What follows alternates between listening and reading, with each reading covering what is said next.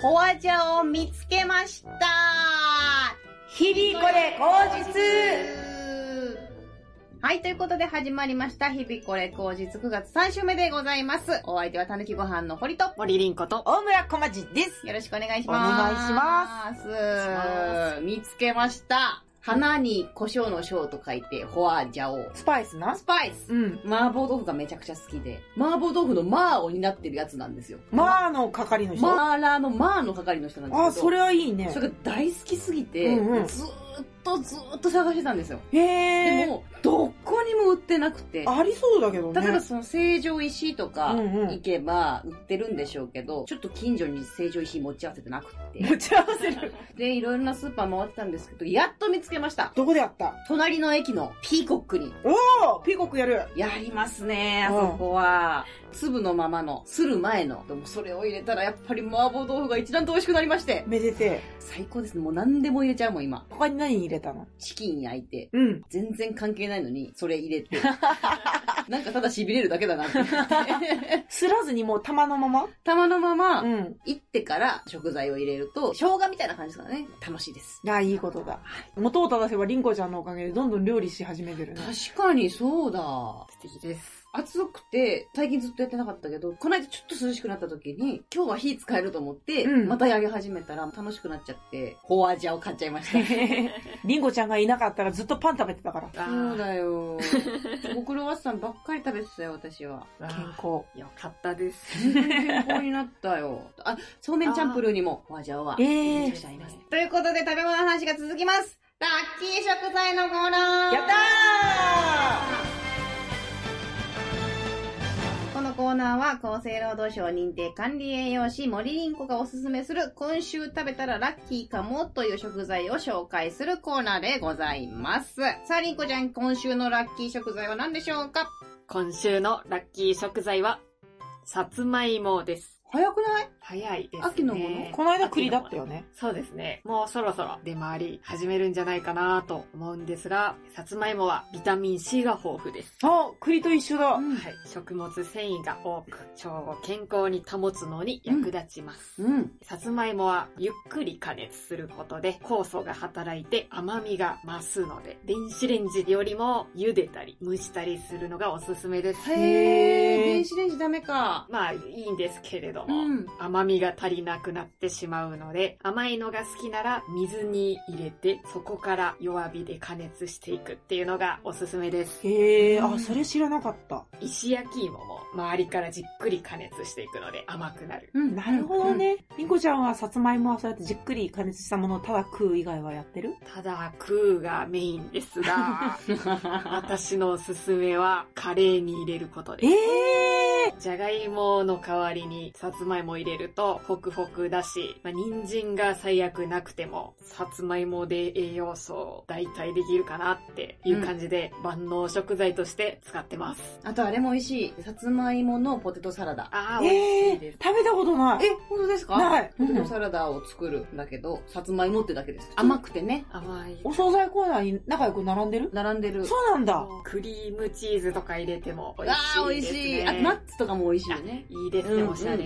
二人で盛り上がるな食べたことないまだそっちの世界にいる。ななーんかアーモンドとか、夏気が合うさつまいもは。リンゴが入ってにるリンのゴでもいいね食べなきゃ。うぜんひ。食べてみてください。はい、ということで、今週はさつまいもをみんなで食べましょうということなんですが、私ね、世界を変えていきたいと思ってるんですよ。お、壮大だな。エレベーター、違う、嘘、エスカレーター。うんうん。階段上で登っていく方な。階段上で登っていくエスカレーター問題を、もう解決する時が来てるんじゃないかと思っちゃうの。んまず、エスカレーター問題は何かを聞かせて。左右が関西、関東で違うみたいなことあるじゃないですか。関西はまだ感じたことないんだけど。あ、本当ですか、うんまあ逆なんですよそうなんだ。右側に寄るのが関西風。左側に寄るのが関東風。静岡あたりはどうなんだろうね。どっかで分かれるかっていうのも検証してるとこも、番組かなんかでやってるとこもあったんですが、関西の人がなぜ右側に立つかっていうと、スリが多いから、バック右側に立つから、あーみたいなことも、まことしやかに言われてるんですけど、そもそもエスカレーターは分けて立たないんですよ。書いてあるんですよ。ありとあらゆるところにう、ん。真ん中に立ってください。もしくは2列に並んでくださいってうん。うんうんそれはエスカレーターが壊れるから。片っぽに乗せすぎると。うんうん荷重がかかりすぎるから。っていうことをめちゃくちゃ書いてあるのに、未だに左側にお寄りくださいみたいなアナウンスに苛まれて左側に寄っちゃうんですよ。それはどこの駅とかあんどまこりでもどこでも。その話聞いたことないなと思アって。ナウンス聞いたことないですか、うん右側をお分けいただくよみたいなことを言って言う言のっかてる時があったんですよ。うんで。もそこから時代が変わり、両側に乗る、もしくは真ん中に立つ、がいいとされているのに、未だに寄ってしまう。これを変えていきたいんですが、やってみたんですよ。ちょっとずつ真ん中寄りに立ってみたら、やっぱり後ろから人が来て、舌打ちとかされちゃう。あ、まあそうだよねっ。ていうことが起こるんです。でも私は、エスカレーター業界の方のために、修理をなるべく少なくするために、2列で乗りたい。せめて。どうしたらいいですかああ。エスカレーター2列で乗ったら、イライラしないと思うんです。右側をすり抜けていこうとするから、なんか前の人遅いなとか、なんでここで止まんだよとか、思っちゃう。そもそも2列で乗るものだと。してくれないかねと。急いでる人はじゃあ階段で行ってくださいと。ああ。急がないものとしてエスカレーターを活用したい。急いでる人用と、止まる人用で別のエスカレーターを作るって、でも2列台大変か。 ?2 台作るのはなかなかな駅じゃないと大、きい地下鉄じゃないと。そうだね。ん大きくない。とダメか。動く歩道ってあるじゃんありますねでも動く歩道って結局、急いでる人向けだと思うんだよね。うん。急ぐものかもしんないじゃん。あ、エスカレーターはちょっと楽をするってのもあるかもしんないけど。うんだから楽の人と急ぎたい人の二人が共存するためには、うん両方作んなきゃダメな気がする。急ぐ人用という認識をなくしたい。あー、もう、あそこは急いじゃダメあだよ。そこだって機械なんだもん。そんなどんどん歩いたら、それ壊れちゃうよ。まあな、そう。よく修理してるの見るしな。そうでですよね。点検のたびに、あ、点検か、イラッとすんなって思うんだけど、でもそもそもが正しい使い方をしてないから、その点検が頻繁に必要になってくるんだぜと思っちゃうんですよね。私でもなんか歩くタイプなんだよな。一段ずつ、トントンって。エスカレーターエを。スやカレーターを。めてください。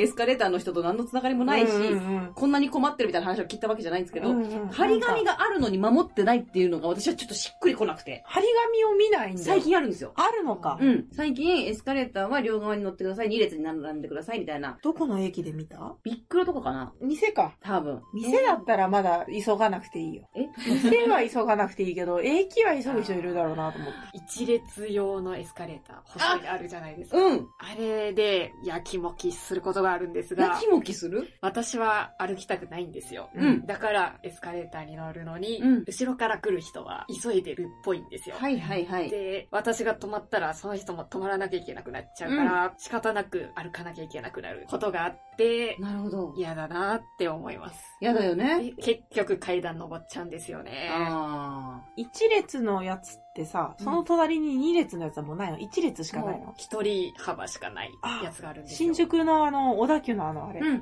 あれか。です。全部一列になって、それは止まるものだって分かったらいいんだよね。下手に二列、二人分乗せようとエスカレーターがしたから、もともとは止まって乗るものだったんだろうけど、きっと。うんうん。二列あんだから一列歩こうぜってなっちゃったんだよね。じゃあエスカレーター業界が悪いんだ、こ れ。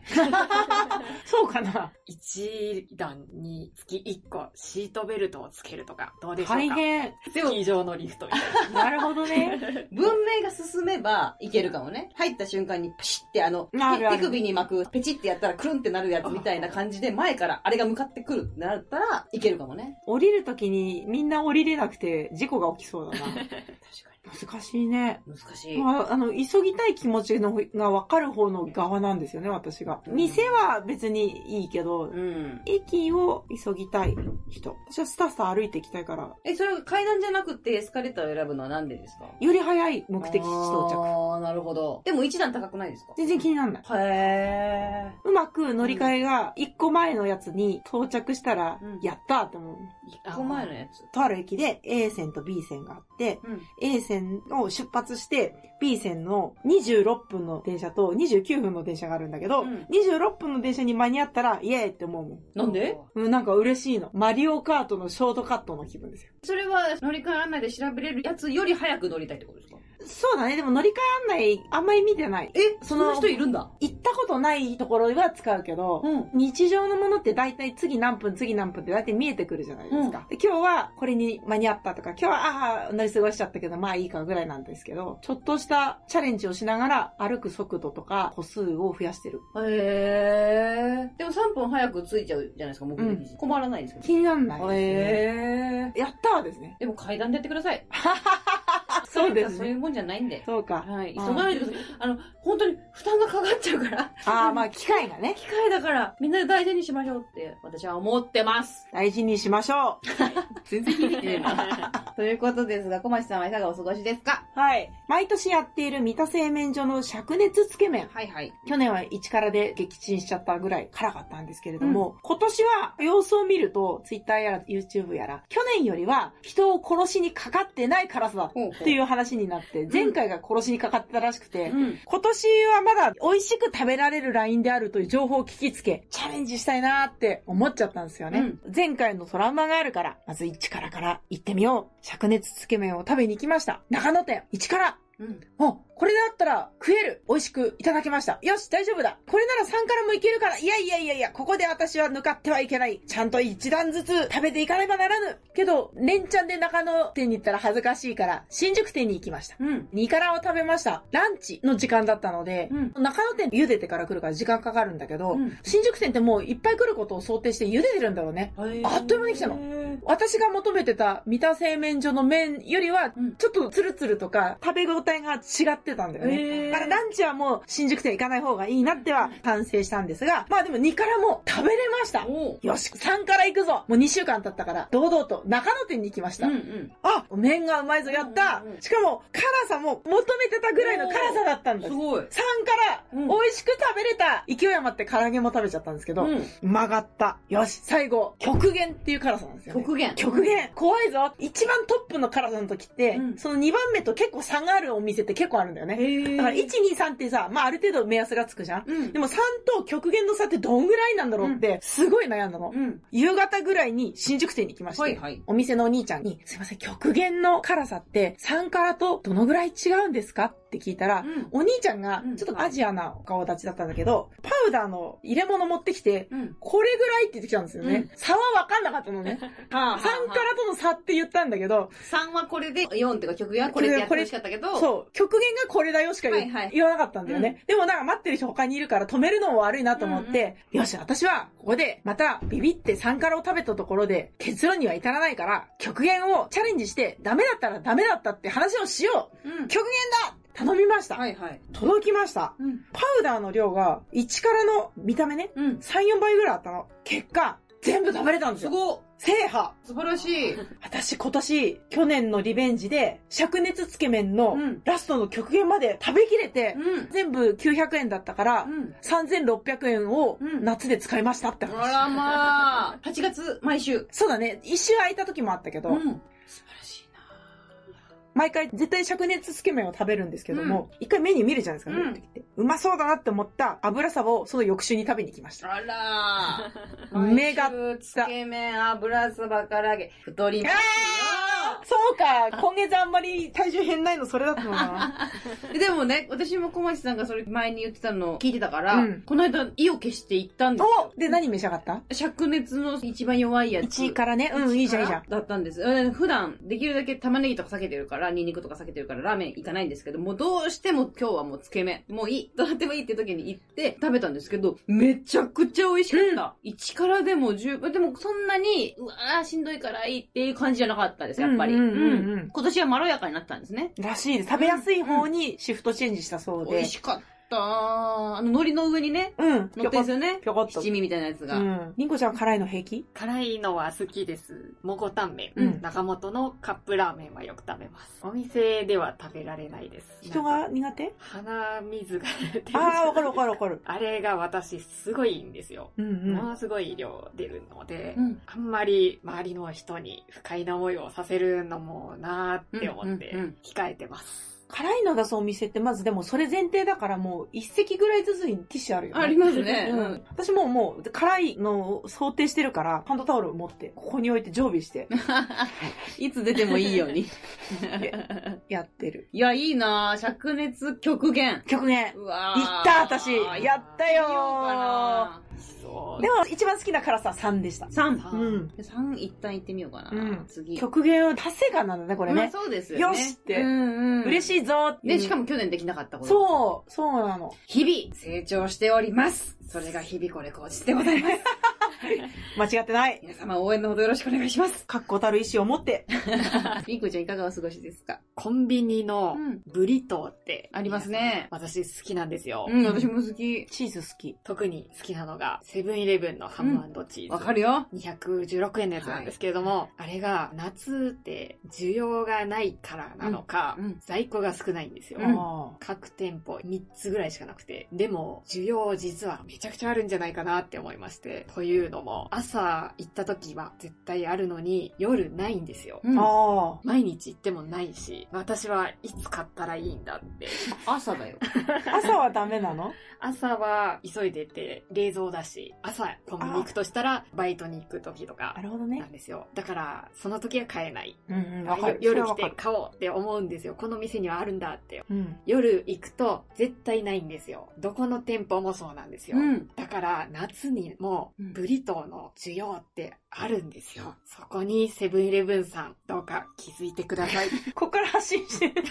廃棄されてるかもよ。あー、えー、どうなんでしょう。えーでも毎半日日でですね。毎日毎日ないんだ。で、どこかしらのセブンイレブンには朝あるのに、うん夕方行くとないっていう。へー。じゃあめちゃくちゃブリトーフリークがいるってことだ。絶対どこの店舗にもいるので、供給の量を増やしてみてはいかがでしょうか。そうしたらまた顧客満足度も上がるかもしれなくて、顧客満足度とか、リンコ満足度だ。それでまたお店の売り上げも上がるかもしれないですし、まあ私はそれでブリトーが食べられなくて、むしゃくしゃしてチーズ2倍、お値段1.5倍のダブルハムチーズ買っちゃいましたけども、 あった。考えていただいたら嬉しいです。 そうね。あれ美味しいよね。はいちょっと大変かもしれないけど、一旦それを買うためだけに行き、買って帰ってきて冷蔵庫に入れ、もう一回出発するっていうのはない。ああ、丁寧な暮らし。うん。 3日分ぐらい、3本ぐらい買えば別にいいやってなるんじゃないですか。あれって結構日持ちするんですっけ気持ちはしますね。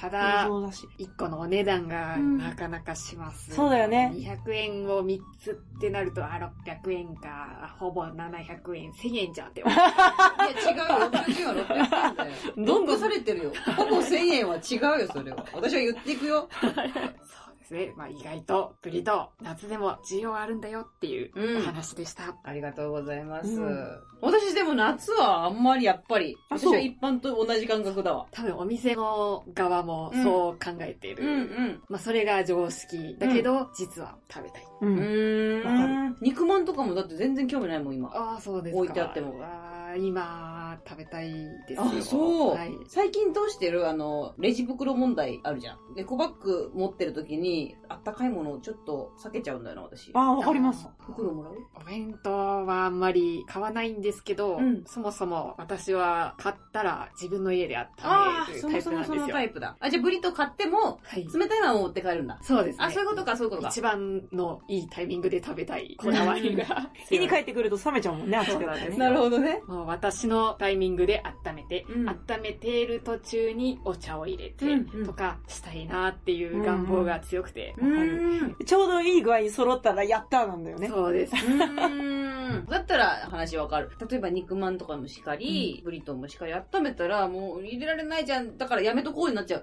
だから結構売り上げ落ちてると思う。コ確ンかビにニあーそういのうことか。汁のもの。そのうん袋問題のせいでね。そう。エコバッグは持ってる自分で。うエんコバッグ持っていくけど、アイスとは一緒にできないから、あったかいものは別で袋もらわなきゃいけない。3円かかる。やめとこうってなる気がするう。んあー素晴らしい思考能力の持ち主です。そうだろ私はもうつい買っちゃうんです よね。ダメなんですよ。あ、あそー食べたいって思ったらもう食べちゃいます。 エコバッグ持ってう。、うん。コンビニ行って、いろいろ買う。でも、チキンが食べたい。うんってなったら、うん。もう持って帰ります。素手で。へえ、そこまで食べたいんだ。そうですね。ああ、これは飛んだ食欲でございますね。なのにね、全然おデブじゃないじゃん、りんこちゃんは。確かに。不思議。あーそんなに食べたくはならないですけど、うんチキンは。お菓子食べたら、ご飯を減らすみたいなはいはこいとはをするじゃないでい。すか。うんやっぱ知るんだね。そうですね。うんうんそれで保ってるのに、うん。うん。アスケのお姉さんは怒るそうなっの。て聞いて、そうなのよ。何をっ て思いました。トータルのカロリーを気にしてこっちはやっとんのに、ご飯を食べれないのをお菓子で補うのやめましょうって言ってくるから。 そもそも。そう聞こえるんだねご。飯本位でお菓子を食べてるんじゃないんだっていそうお菓子が食べたいんだっていそうう気持ちがすごくわかります。 言っていこう。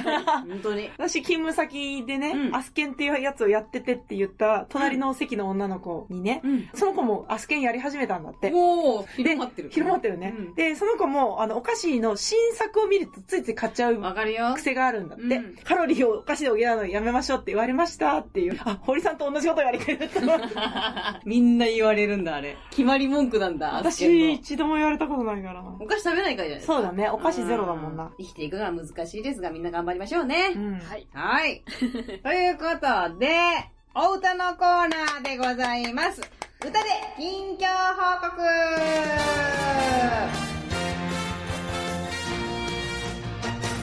このコーナーは歌が大好きな日々これ口実の3人が最近の出来事や思うことをオーシャンゼリゼに乗せて歌いながら発表するコーナーでございます。今、りんこちゃんが口を潤しております。何の実況声が出ないとそう大だね変ですからね。 私も潤そ何飲んでんのみんな。う。レモン 水。緑茶です。もう、ビタミン C。特茶毎日飲んでんのに痩せないくちゃで、体脂肪を減らす。はいはいはい、それ系のやつね。それ系のやつ飲んだらお腹壊すんですよ、私。ああ、そうなんだ。うん。だから痩せるかもしれない。そういう意味で痩せるかもそれ狙ってはいないだろうけどね。 では参りますか。はい。ワン、ツー、サン、はい。だったらったらったー、だったらったー、だったらったらったらったー。大事な手帳、人生初で、ある日突然なくなって、慌てて探す、駅も地下鉄もスーパーにも会場にもない家で見つかる、おー、シャンゼリーゼー。おー、シャンゼリーゼー。いつも何か素敵なことがあなたを待つよ、おシャンゼリーゼ週に一度しか開かないパン屋が近所にあるらしいんです。やっと行ける店に着いた臨時休業の張り 紙。おー、シャンゼリーゼおー、シャンゼリーゼいつも何か素敵なことがあなたを待つよ、おシャンゼリーゼ休みに何か特別なことしようと思っていたのに、どうして何もしないままに一日が過ぎるのだろう。おー、シャンゼリーゼおー、シャンゼリーゼいつも何か素敵なことがあなたを待つよ、おシャンゼリーゼはい。堀さん、はい。そのパン屋さんはどうやって見つけて、何曜日って分かって、何曜日だったのネットでパン屋検索して、うんそしたらなんかそこが出てきて、うん。最初多分調べた時週2は空いてたんですよ。まあコロナの影響もあるんだろうけど、週1。で木曜日うん。だけやってるところ、たまたま行けたんですけど、店主が体調不良のため、あらま。 9月からにしますってそのノリでいいパン屋さんなんだね。うんじゃあ9月また楽しみが増えたね。そうなんですよ。ただね、あの、早い時間に行かないと売り切れちゃうらしくて、あらまあ次行けるのがいつになるのかはちょっとわからないんですけどー。も、うん。一回は行ってみたい。ここに住んでるうちに。でも引っ越し予定はまだないんでしょそうですね。ううんん、う食べたい。楽しみ。りんこちゃんは何にもしないって何してたの何もしなかったですね。気づいたら暗くなってるみたいある。なね。何してるんでしょうね。教えてほしい です。携帯見てたりするするかもしれないであす。ー。そうなんだよな。あと寝てるな。ああ、そうですねう。んあと、あの、フローリングの隙間、あの、うん目地板と板の、はいはいあそこに、この腕の柔らかいとこが食い込んで、その後をじーっと眺めてるみたい なことが。何その時間。触ったりするんだ。そうです。ボコッあとーしてボコボコしてるなってフローリングなのに地べたに寝転がるのはい。不思議。冷たくて気持ちいいんですよ。ああへーちょっと勇気ないな、私。あー。。そんだけ掃除してないのかもしれない けど隙間に粒が 挟まってたりしますもん ね。そうそうそう。なんだろう、フローリングに寝っ転べないな。すごいな。そういうことで。フローリングがダメなんだね。うち来た時は絨毯だけど、ゴロってなってたから。絨毯はだってなんか引いてあるそうかそうかか。ら、うんフローリングはなんかこう、むき出しな感じするから。なるほどね。前の入居者の方が水虫だったかもしれないですしね。そうだよ。ハウスクリーニングぐらいしてくれてるよ。管理の人 が。してるか などうでしょ怪しいなあ私ね、初めて手帳なくしたの。なくしたで、なくしたって気づいたのが日曜日の朝だったんだけど、うん土曜日の夕方ぐらいから雨降るってなったんだけど、急にものすごく頭痛し始めて、うんぐわるぐわるぐわると思って、まっすぐ帰ってお風呂入って寝たの。うん。で、朝になって楽になって、あ、よし、いろいろ作業しようって思った時に、ないってなったのね。うん。なんでだろう土曜日のお昼にはこれを見たのを覚えてるから、そこまではあったはずだ。お昼から朝までの間に行ったところ全部次の日から2日ぐらい回ったんだよね。JR のうん落とし物センターと、うん地下鉄のうん落とし物のところと、スーパー行ったところ、レシート残ってたから、うんそのスーパーの担当の人とか、うんあと会社の総務にも行ったんだけど、うんどこにもなくて、うん JR の人と地下鉄の人がすごい親切で、うん。今日見つからないけども、明日見つかってるかもしれないっていう可能性もあるから、うんその時はこの総合の落とし物センターがありますし、うんそれでもなかったらもう交番などで連絡先があるのでって紙を渡してくれたんだよね。はいはいああ、そろそろもう交番なのかなって思って悩んで勤務先の別の隣のお姉さんにこんなことがあって見つからなくて、ああ、あれ可愛かったのにね、ムーミンのやつ。そう、あのムーミンの柄の手帳で一発で伝わるんだよね。はあはあだからその落とし物の時にさ、うん特徴はって言われるんだけど、言われますね一回これ落とした時があって、うん説明のしようがなかったの。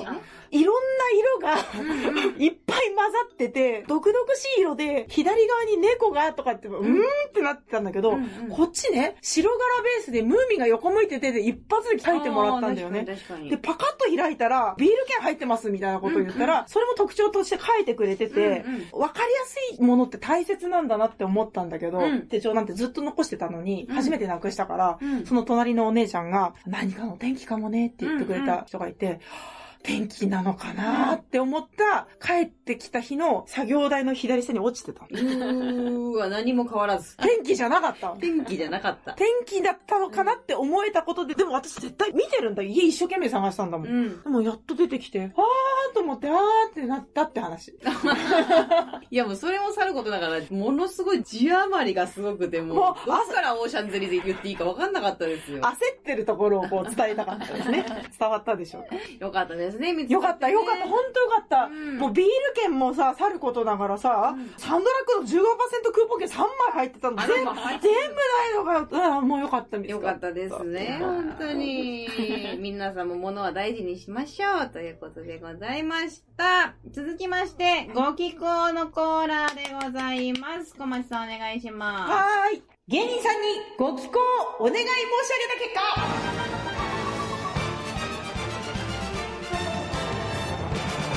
このコーナーは、堀さんに叱られたい方も、リコちゃんに健康診断されたい方も、お客様からのご依頼がほぼ皆無のため、素敵な芸人さんたちにこちらからお願いして、各コーナーに適宜な文明をご寄稿いただく、人の力を頼りまくったコーナーです。す。ありがとうございます。う。ありがとうございます。今回いただいたコーナーは、リンコの健康診断。よいしょあーありがとうございます。ご寄稿者さん、はい、鴨志田セブンくん出ました。メカモシダ小町二人目。うん。この話をしたらもうぜひやってもらいたいって彼は言ってくれて、おーリンゴちゃんにね、鴨志田くんの一日の献立を発表したいと思います。はい。朝7時半早っ、長谷園の梅茶漬け小豆バはー。昼13時、ジャワカレー辛口、かっこ牛肉、じゃがいも、人参、玉ねぎ、アボカド、アスパラ、目玉焼き、ご飯1合。夜18時、ビフィックスヨーグルト、白桃ザクロ。ああ、美味しいやつ。あ 漏れてるよ、ニコちゃん。以上です。よろしくお願いします。へー。朝食だよね、夜ね。りんごちゃんにお渡ししますのでヨ、ーグルトのみ鴨志田くんの健康と足りないもの、必要なものをぜひ判断お願いします。はい、ありがとうございます。えー、そうですね。野菜が全体的に不足しているなとは確かに。思いますね。前回の太っちょさんの時も野菜足りないって言ってたもんね。そうですね。うんお昼だけですもんね。お昼のカレーに入ってる人参、玉ねぎ、アボカド、アスパラ。うん。そうだね。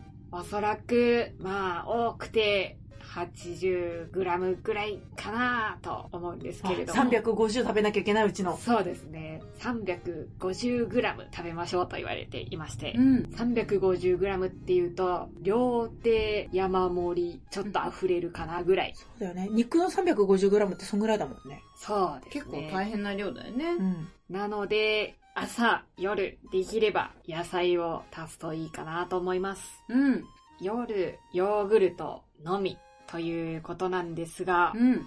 眠れますかおー、あー、なるほどね。お腹空いてね。お腹空いて眠れないということはないでしょうか心配です。やっぱり夜、しっかり寝ることが健康の第一歩となりますので、うん。まあもうちょっと食べてももしかしたらいいかもしれないですね。野菜と、まあご飯少なめでもいいし、あとはタンパク源何かお肉とか卵とか豆腐とかいいですね。豆腐いいですね。そういうものも食べてみたらいかがでしょうかじゃあ、これをずっと続けてたら、鴨志田くんは何になるちょっとそうですね。もしかしたら、かっけとかかっけえ、かっけようなるな 骨粗鬆症なるとかな、体質によっては糖尿とか、あなーる可能性もあり。へえ。バランスとして、そのご飯が多めだからってことか。ちょっと甘いもの、白桃ザクロってめちゃくちゃ美味しいヨーグルトなんですよ。私もよく食べるんですけど。こニヤニヤするじゃん。れ、どめっのちくゃら早い、口になるし、なんなのどのくらい食べてるかわかんないんですが、1パック食べてるとしたら結構多めの量なので、うんうん。血糖値も上がりやすいかなとは思うので、野菜をまず食べて、ビフィックスヨーグルトに行くとかにすると、またちょっと上がり方が変わるのかなと思います。鴨志田くんね、ダイエットずっとしてたんだよね。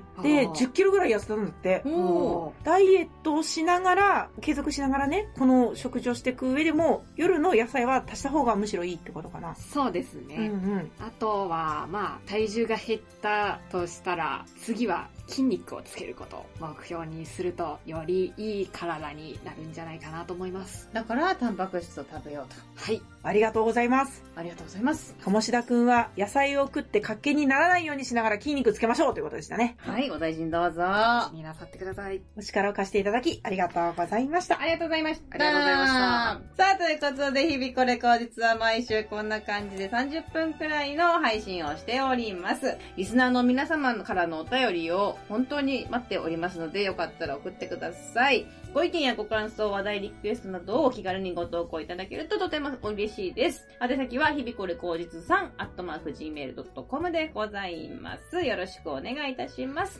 本日も最後までお聞きいただきまして、ありがとうございましあたり。がとうございました。せーの。今日もいい日でしたね。バイバーイ。今のありがとうございました。ありがとうございました。